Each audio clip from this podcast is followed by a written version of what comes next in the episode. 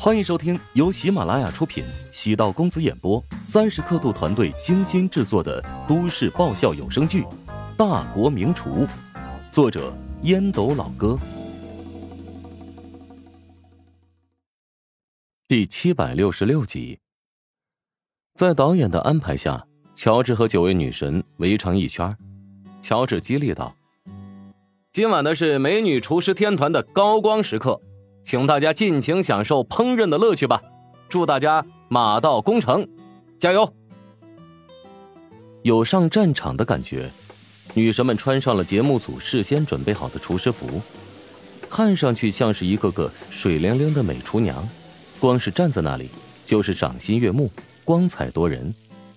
尤其是穆小，一颦一笑都是风景。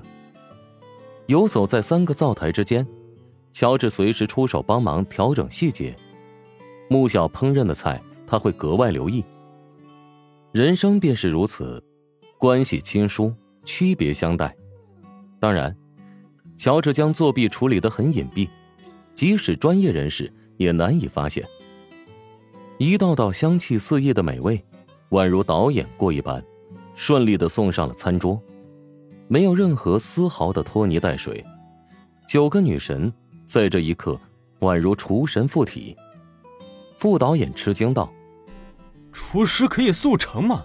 只是几个小时，女嘉宾们就能这么熟练的烹饪出成品，实在是太神奇了吧？”江涛扫了他一眼，带有一丝得意。乔治是他请过来的嘉宾。一开始组内有不同的声音，事实证明他的眼光没错。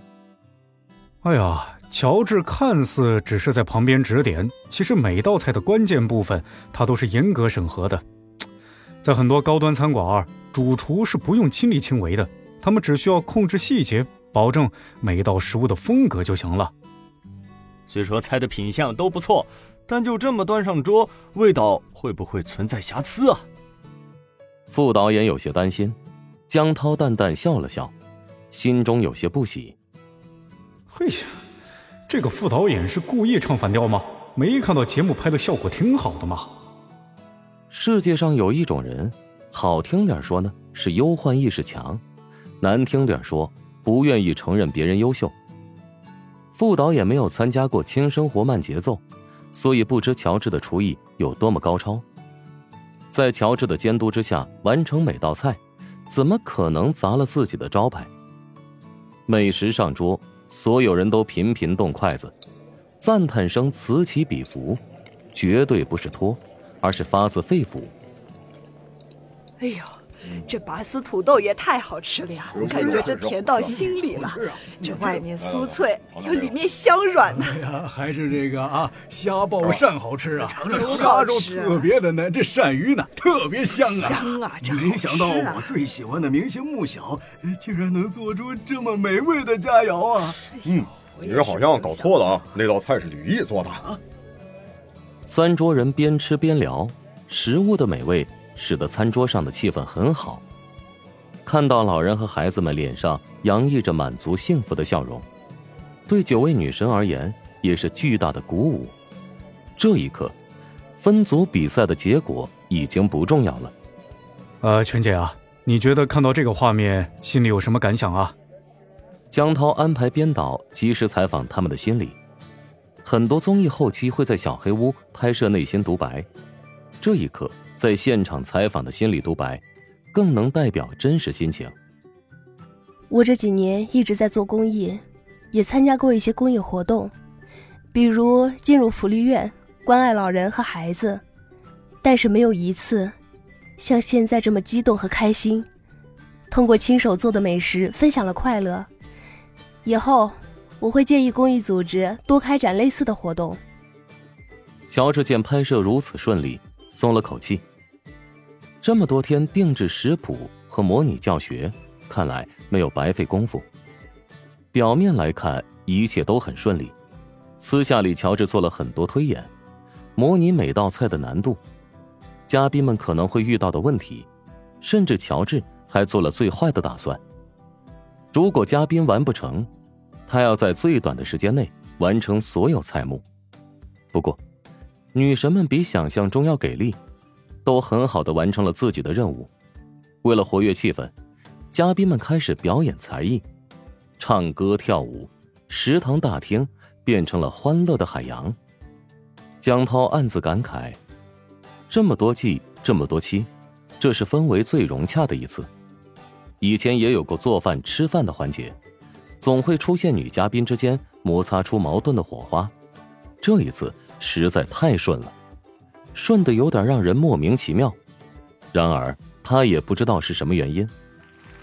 穆小的一首歌曲惊艳了所有人，也宣告了本次宴请圆满成功。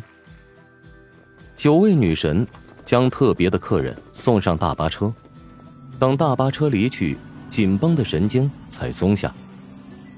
唉，太不容易了，我累得手臂都抬不起来了。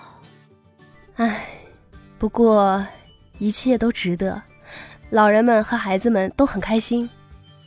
江涛拿着扩音喇叭笑道：“哈哈。”今天的拍摄任务到此结束啊！谢谢诸位老师的敬业付出。接下来乔老板会招待大家，亲自下厨，请大家吃夜宵。哇，这算福利吗？还真是柳暗花明啊！突然腿不酸腰不疼，一口气上十楼绝对没问题。女嘉宾们兴奋的欢呼起来。张怡明显觉得自己的戏份被汪泉抢过去很多。节目已经结束录制，但他还是自告奋勇。我来给乔帮主打下手吧。真心想秀的人，戏里戏外都不会放弃机会。张怡的性格也不算讨厌。九位女嘉宾成名已久，都见识过各种各样的性格。张怡主动跟乔治道：“能做西餐吗？我想吃西冷牛排。”可以啊。乔治喜欢张怡的演技，但对她的私生活保留意见。张怡有个外号叫做“国际张”，有好几层含义。其一，曾经谈过好几个外国男友；其二，她曾经闯荡过国际影坛，是国内为数不多在国际上拿过大奖的实力派女演员。张怡的人际关系处理的一般，与其他女神格格不入，保持距离，可以看得出来。乔治跟张怡接触过了，言辞有高高在上的傲慢，那其实是掩饰内心的脆弱。前几年，张怡一直处于被封杀的状态，随后低调的和一个企业家结婚。如今复出，外界传闻丈夫破产，她不得不辛苦养家。明星外表光鲜亮丽，拨开外面的层层面纱，内在指不定一团乱麻。